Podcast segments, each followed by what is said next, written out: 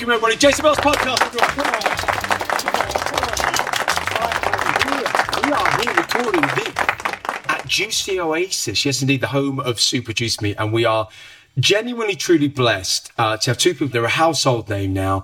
If you've been fans of ITV's This Morning in particular, they are, of course, the one. It's the Speakmans again. Come on. Listen, what's lovely is that the the perception of who you are is who you are. Um, you are you're not cele- celebrity therapists. You are phenomenal therapists that happen to be on television. Now, I've got a book you've just given kindly give me, so thank you very much. Um, it's called The Key to Upgrading Your Life. I love the size of it. I can't wait to get stuck in. So this is the key to upgrading your life. So it literally is just that because there is, you know, you, you're not born with a handbook or an instruction manual, and uh, and literally what we've packed in the key to upgrading your life is literally what we've done in our lives. It's not you should do this. This is what we did. It worked for us. So we share 12, uh, 12 key, 12 schemas, should I say? Let's talk about schemas. Yeah. Thoughts So- within the book. Right, so a schema is a cognitive thought process in medicine. And in psychology, it's a framework that allows us to organize and interpret information. But for But normal people. Normal people, right? It's a reference for behavior. Okay. That's it, right? So we've got references for good behaviors and references for bad behaviors. So when we met, we said, okay, how could we make our world a better place? What would, we know- knowing what we did believe, what would we like to believe that would make our world better? Yeah, also, can I ask when you did meet? I mean, how long ago did you meet? 27 years ago. So, tw- how long have you been married? We've been married 22 years. 22 years Nearly ago. Okay, so 27 years you've known each other. And when, before you knew each other, or when you first met, were you in, were you doing this already? No, no. I- I was doing Nick it, believe it wasn't. No, I wasn't. I was working in the banking industry. Oh, right. And then you, so Nick, you're, you, you were doing this already. What? Yeah, so the great thing, Eva in the banking, banking industry came to me in my office, uh, left, and then and got a car stolen. And guess who Nothing to do with me. No, who came like, to my know, rescue. yeah. My Yeah. little knight in shining ah. Oh. armour there, you know, took over from the police, called my family, my parents, uh, because I was quite young then, and uh, took me home. And still then, young now, aren't you? I'm very young, yeah. Um, and then to say thank you, I took him for lunch, and it And that's kind when it just started. went from there. 2070 and you've never been happy. I mean, you guys are genuinely happy and you genuinely have a passion for that. Even since you've been here, when people inevitably, because they know what you do and you do it so well, that they inevitably say, can I just have five minutes, which is always an hour. We know that. So you're incredibly generous with your time. And actually, it's also your hobby as well. You have a genuine passion for this and you love what you do. But what seems to uh, uh, be apparent is that often it gets misinterpreted what you do. Basically, we- created our therapy. We've created um, two therapies over the years as we've experimented with things. Our therapy is called schema conditioning psychotherapy, basically. Um, and it's based upon if someone has a traumatic event, and most people's issues in the world are created by a trauma. So if we then, instead of talking about symptoms and, and, you know, as people are very, like when the trauma is created, they then have symptomatic behaviors. Instead of looking at the behaviors, what we want to do is look at what was the trauma? Because looking on, on a, on a line, you've got the trauma. And then as a result of that, you've got anxiety that is then created because of this problem that they've got here. And then because as time goes on, this person then starts getting depression because they can't, they feel out of control because of the anxiety and so on. Uh, and all these things, the depression, the anxiety can create a myriad of symptoms. You can start working here and trying to work back, which takes years. Well, our view has always been, how long did it take to get that trauma? Most traumas happen in less than a minute. Yeah, of course. So why, if you've suffered with something for 10 years, why should it take 10 years to get back to this point? Why don't you, why can't it take a minute to take it away? And, you know, and that's what we experimented with, uh, over the years. And for at the best part of 20 years, we've been practicing our schema conditioning psychotherapy. And that's, you know, and it, it's hugely effective. And which is why when we started working on this morning, you know, nine years ago, the remit was, can you cure someone as a of a phobia live on the show? And we said, yeah, of course, bring them But on. actually, on the walk this morning, I was talking to you as well, and, and and one of the things that this morning said to you when you were quote unquote auditioning to be on there, whatever, Yeah. whatever you call it, was um, that they expected you to bring in the people with you that had the phobias, as if as if because that's what they'd done previously, and, and you're probably, what, what are you talking about? Clearly, you bring them, otherwise, there's no challenge. Yeah, exactly. Yeah. I mean, we always sort of said, yeah, no, we don't, we're not bothered about meeting these people, just whoever, just bring them on. And we would literally meet them um, on, the the sofa, sofa. because they couldn't even let us speak to them in the green room because we would invariably, without even realising it, um, start start therapy. So we, we then sort of said, oh gosh, no, I better stop that. We, we need to keep you separated. And, and then we would literally meet them on the sofa. They would be exposed to whatever they're fearful of. And then literally we would go off for an hour and come back an hour later and not only be exposed to the thing that that they actually saw when they first arrived, but they would really ramp it up. Uh, so, for example, a lady who had a, a really significant phobia of ice, um, they tried to show her ice and they couldn't. But by the end of the show, we had her stood in a tomb of ice. So, and happily, I, I hasten to add. Yeah, that's the key, isn't it? Yeah, Yeah, yeah, yeah, yeah. Um, so, but um, going back to our our therapy, which we developed ourselves, we we sort of what are we? We, we're therapists, but uh, we're quite unique in that uh, we developed our own therapy, and there's only ourselves currently um, who are able to do our therapy. That said. Two and a half years ago, we were approached by um, a professor and a PhD student from Amsterdam and they came to it was it was quite funny really that we were we were doing a meet and greet at one of our theatre tours. And uh, like oh hello you know would you like a photograph? Would you like to sign your brochure? And and they were like yes but we also want to speak to you about therapy. Um, and uh, and they, they they actually asked us um, they said that they'd, they'd heard of our work and particularly with our work in trauma because primarily originally on this morning you will have seen us working with with phobias which which are a trauma in in a way because they usually start with a trauma. However then as the as the years went on we started working with post traumatic stress disorder and, and some really emotive and, and very emotional cases, um, such as a survivor, a, a lady who was one of only two survivors of the Yorkshire Ripper, um, a police officer who was first at the scene at the 7 7 bombings, some really inspirational people that were, you know, from, from the military, paramedics from the, from the forces. A host of people from the Tunisia terrorist attack. Yeah, uh, so we've worked with some really, really sad cases. I say they're sad because what happened was sad, but obviously we helped them to get over their issues. Um, and um, there was this, there was this thing in the UK. It was always con- uh, perceived that post-traumatic stress disorder could not be cured. And then you've got Nick and I going on TV and literally curing people. Um, and the the professors in Amsterdam who who studied trauma, they'd heard about our work, and they literally approached us and said, "Look, we've heard about you. We don't know whether it's true, but we would like to invite you over to Amsterdam. We have a, a residential centre there." And so then the study started. So the first study was um, it started with 36 people, but they had to disqualify six people because what they hadn't anticipated was what if some uh, somebody gets completely over their issue within the eight minutes allocated. What they did, they had they had our therapy for eight minutes. They had EMDR.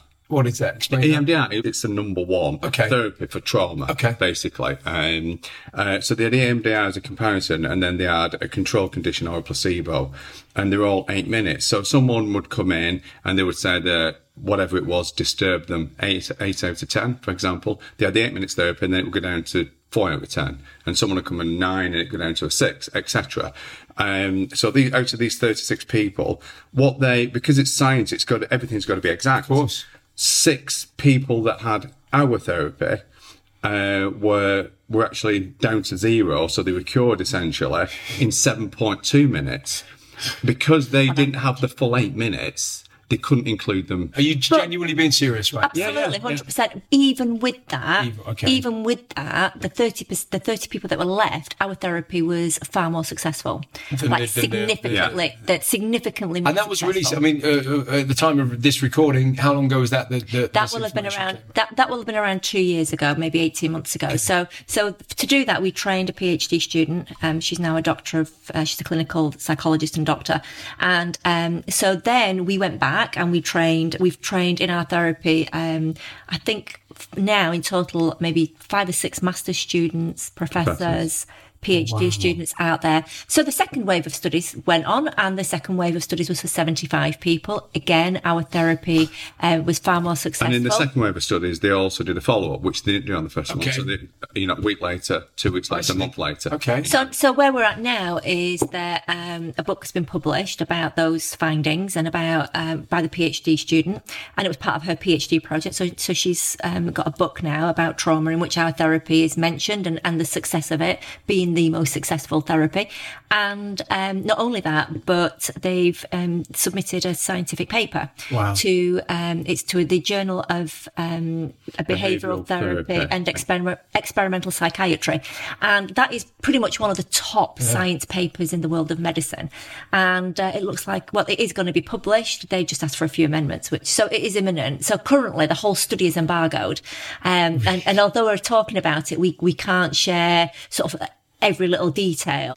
We're in a, a world now, it seems, that we have to always wait for science to catch up before some in society will take certain therapies seriously. Do you find it extraordinary that you Yeah, have do you, do you know what? We've even had emails of people saying, "I've seen you on on this morning, I've seen your work, followed your work for years. You're amazing. I believe that you're the only people that can cure me. However, can you confirm where you studied? If you're not a doctor, I'm not coming. Do you know what I mean? It So it's like, what, when we did our documentary Super Juice Me, it, it was almost irrelevant of, of what results there were. There were always going to be people going, "Well, you're not a doctor." So, Yeah. so it's like, Yeah, it's like yeah. well, Yeah, well, yeah. actually, that person who now doesn't take any medical drugs, they couldn't give a. but, but is it as simple as? Do you want to talk about it? Or do you want to do it? And, Yeah, and, and- and that's what we're faced with. But you sadly. get to the core. You're very honest in your approach to therapy. You mm-hmm. know, it's a very unusual. Your your your aim clearly is whether it's uncomfortable to you or not. This is what this is what we're going to tell you because you can't live in a certain space, and other people might take nine years for therapy. And it, it's hard for people to get their head around that somebody could have been in therapy for ten years and genuinely come to you for an hour, and it's done. Ultimately when we're with somebody our primary objective is to change their thinking process and make them feel happier and better and, and more liberated and and free them of anxiety. So what we want to know is you're not born with anxiety you're not born with a phobia ocd overeating undereating anger issues low self-esteem uh, eating disorders whatever that might be you're not born with it. So what we know is that all those things i've just mentioned incidentally are all symptoms. So we know that something created that knowing that you're not born with it. So so what all we're interested in is is started it. Now what we look at is um, how can we give you the evidence to help you to see things for what they are and not how they feel? Okay so a lot of people come to i feel this i feel and we'll go okay well let's see it for what it is and not how it feels. okay, so that's that's the first thing. And and when we say let's see it for how it is, what we do is we look at the situation and we change perspective. Example, you know, pretty much most of us have been in love at some point and thought this is it, this is the one for me. I'm going to love this person for the rest of my life, and and you create a schema about this person that you're going to be with them forever, and then you find some categorical evidence that they've cheated on you. You don't need 10 years. You might have been with them 10 years, but you don't need 10 years for your p- opinion and perception to change. That's what we're doing. We are I finding example. Like overwhelming evidence as to why what you're currently believing is not true. And when you accept that and listen to what we're saying, then you will change your perception. Now, you say that we're very straightforward. We're actually just we're just being incredibly honest. Sure. Okay. That that's that is all it is. So we're just saying, look, we can fluff and we can there there you for for ten years if you want, or you can you can have it as it is, and then you will feel the the change instantly. So although we can sometimes be quite straightforward um, and and to the point, because the people get it. They automatically they get it and then they go, oh my god, I've never seen it that way before. But it's also unusual to find somebody in, in, in this industry. I mean, you, you do the the complete opposite of looking for repeat business. You know, so, so do you know what I mean? It's, it's like it's like some people go, well, I can string this out for five years, you know, and you'll go, well, actually, we'd be stretched to drill this for five minutes. Yeah. So you know, and that's an unusual thing because you genuinely, obviously, you genuinely care about what you do. You can't be doing this for the for the length of time that you're doing it. You've been, like I said, incredibly generous with your time, and even I, I've asked you, as I'm like everybody else. It's like, can you help me as well? You know, everybody everybody has something, don't they? And, and, it, and it, well, it turns out on the walk this morning, it seems like I've got everything. according to So, so this is fantastic. We've only just scratched So- the surface, only I scratched believe. the surface. I've not even gone deeper yet. so, so I, since my mother passed away, and weird, I pulled my eyebrows out. It's called trick. I can't pronounce it. Trick- Trichotillomania. Trichotillomania, right? So I can't pronounce it. So I, I don't feel like I get any significance from it because I don't really tell anybody about it. So, but you always wear a cap, don't you? So hide it. so I've got a cap on now, and that's probably, yeah, either consciously or subconsciously, often because it's sunny here. But you At home, me. I don't wear a cap. me now. I've asked you a question. Yeah, but, well, I don't wear a cap at home. I don't wear a cap at home, Well, or even when I'm at restaurants. First day really the had three different caps on. Yeah, was it? Well, not all at once because that would have been weird. That Yeah, would have been wasn't time Well, but I for- just I noticed the change, and I thought, am I going to see him without a cap that- I haven't, still haven't done. There you go. and uh, so this afternoon, we're weirdly there's going to be some therapy on a boat. Never thought that would happen. We're going on a little speedboat. We have done it before, though. We've given therapy on a cruise. which On a is cruise ship. Yeah, we had, we had a guy who was on the cruise, and he was, you know, it just. We could you help got, hang on, we got invited to the captain's table for course dinner. did. Okay, Oh, yeah. so so we sat around the captain's table trying to be dead posh and really well behaved, and um, and so we had a, a singer to our right who'd been stabbed in the head and had a fear of Stabbed in the knives. head? And then we had to, to my right and to Nick's but left. not at the time, not the dinner party. No, no, no. No, no, It's no, not- no, it's no, not- no, no, no. just Yeah, don't yeah, have any cutlery near. Yeah, it so- was like get the knives away from So, so she couldn't have any cutlery, at the- like, no, no knives with her. She could have forks, spoons, but no knives. So, so this is the first thing. So I'm sat next to a, a young woman who's been stabbed in the head and now has a fear of knives. Nick, uh, conversely, to, and I'm sure that this was a big setup um, by the by the captain. Yeah, I'm just thinking, it's the first time I've thought that. Yeah, yeah, how Uh, come? and so yeah. Nick to his left had this guy who had an immense fear of heights, and as a consequence of that, could not enjoy um, the, the cruise cruise, because he he couldn't couldn't go out on the top, he Oh, couldn't go out on deck at Right, all. okay. Period. So, so yeah, so we're sat there and we're like, okay, so and we actually did treat both of them, and they were both very lovely. It's but- quite funny. Sorry, he gets stabbed in the head. It was a school play. So it was a school play, and they had a, a, a, obviously a pretend knife, a, like a plastic one.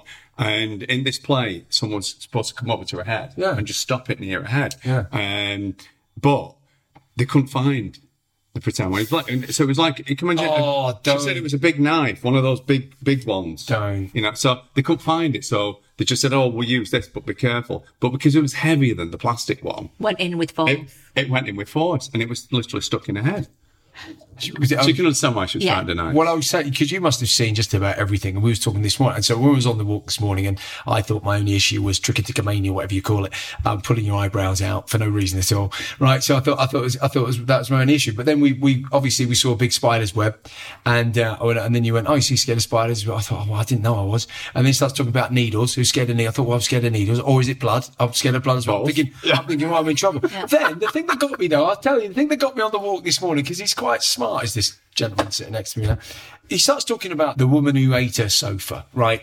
So, so when you said earlier, when you said, look, we, we got an hour, and by the time we get back on the sofa at this morning, well, there's one case you'd be surprised if there was a sofa left because there was there was a woman who was eating her sofa. No, I'm not. Listen, it sounds like I'm taking Yeah. Mickey. It's obviously no, a no. serious condition. I appreciate it, but as a headline, it sounds funny. I appreciate it isn't funny, but she was eating sponges and, Yeah. and various. no, the, different people. There was, they're different there was, people. there was a lady who, who was eating the sofa and that she brought, she brought the sofa in. Her in- sofa from yeah, they home. brought it on the show and, you know, there was like, it was Yeah. moth eating, basically, was eating. Um, it was a mess. And, and we, we worked with her, but I was saying there was also a lady who was addicted to eating sponges. Uh, and what happened, and the reason why she was on the show is because she was in one, she was in some magazine and, and the show had picked it up and asked us if we could work with her. And she was eating on average three sponges a day.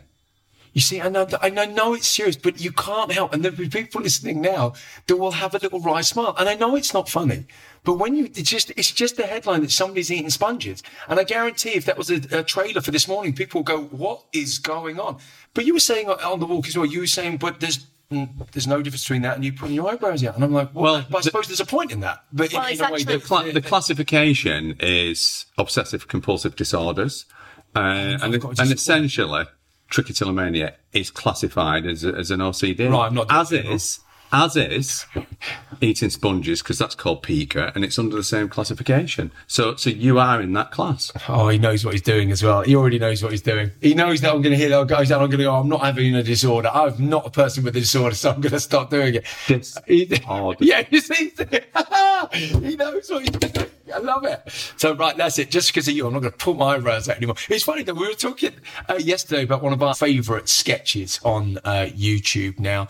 Uh, it's by Bob Newhart. Love it. Um, and listen, if you're listening now and after this podcast see and you just want to go, it. Gotta see there's, there's two things that I would always say on YouTube to watch. One is Jim Carrey juicing, doing a skit on what used to be called The Juice Man, the funniest five minutes, along with Bob Newhart. Stop it. So I do it subconsciously. It's like half falling asleep, but I can get on an airplane transatlantic with eyebrows and get off without. And it's just so happened when I've been asleep for eight hours and now I've got no eyebrows left. Do you know what? If the, wo- you could do that to the woman at the side of you. She wouldn't need a waxing before holiday. would See? she? Take a leg instead. So listen, here's the thing, right? So listen, it's one of those that, that if anybody sees me after this podcast or whatever, and I've got no eyebrows left, I mean, I'm going to say, well, you need to speak to the Speakmans because, Disorder.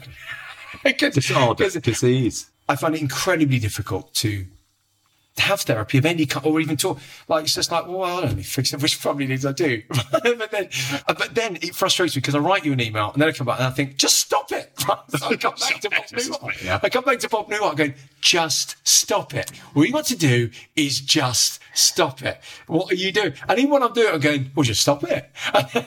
then I'm going, oh no, it feels good. So the challenge that you have, everybody wants a piece of the Speakman action. And of course they do. And that must be very difficult to balance because you want to help people, you can't help everyone. we we now get a thousand emails a week um, Asking for help. Right. So, and because basically we w- our aim is to get our therapy into the NHS because we Okay. we just want to help more people. Yeah. And so what we've had to do is cut our ther- our clinic down, and essentially now our clinic's like two days a week because we're working with the universities.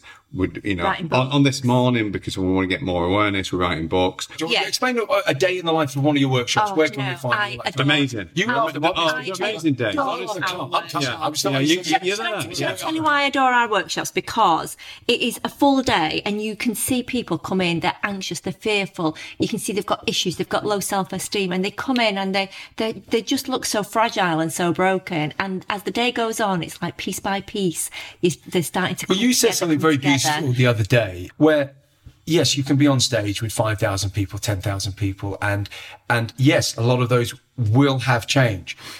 But you love to see this and you like to be part of it because you genuinely care Yeah. about it. So that's why you yeah. love your Amazing. workshop so much because you can be you're part Yeah. of it. And you can have a workshop of 5,000 people. You don't want that. No. You just that's the point. So it's limited. No, you said it's, limited. We so- limited it to, to, to numbers. That means that we can we can speak to Speak to everybody. everyone individually. Uh, that they can, you know, so uh, every break, every lunch, and even at the end of the day, we don't go until everybody who wants to I speak to us said that. I can love come and have a chat with us, have a photograph, ask us a, a personal question, and and because of what we're teaching throughout the day, they know the question to ask, so that we literally we can spend five minutes with them at the end of the day and just say, right, boom, they've got the question. They know they know what they need now, and we can change them just in a in a sentence. Can't thank you guys enough for coming over, being the people that you are, helping hundreds of thousands of people all around the world, being the magic makers that you are. Looking forward to reading the book. The key to upgrading your life is the first in a series. Looking forward to reading um, the entire series. Good luck with everything that you're doing and the documentary that you will make, hopefully as well.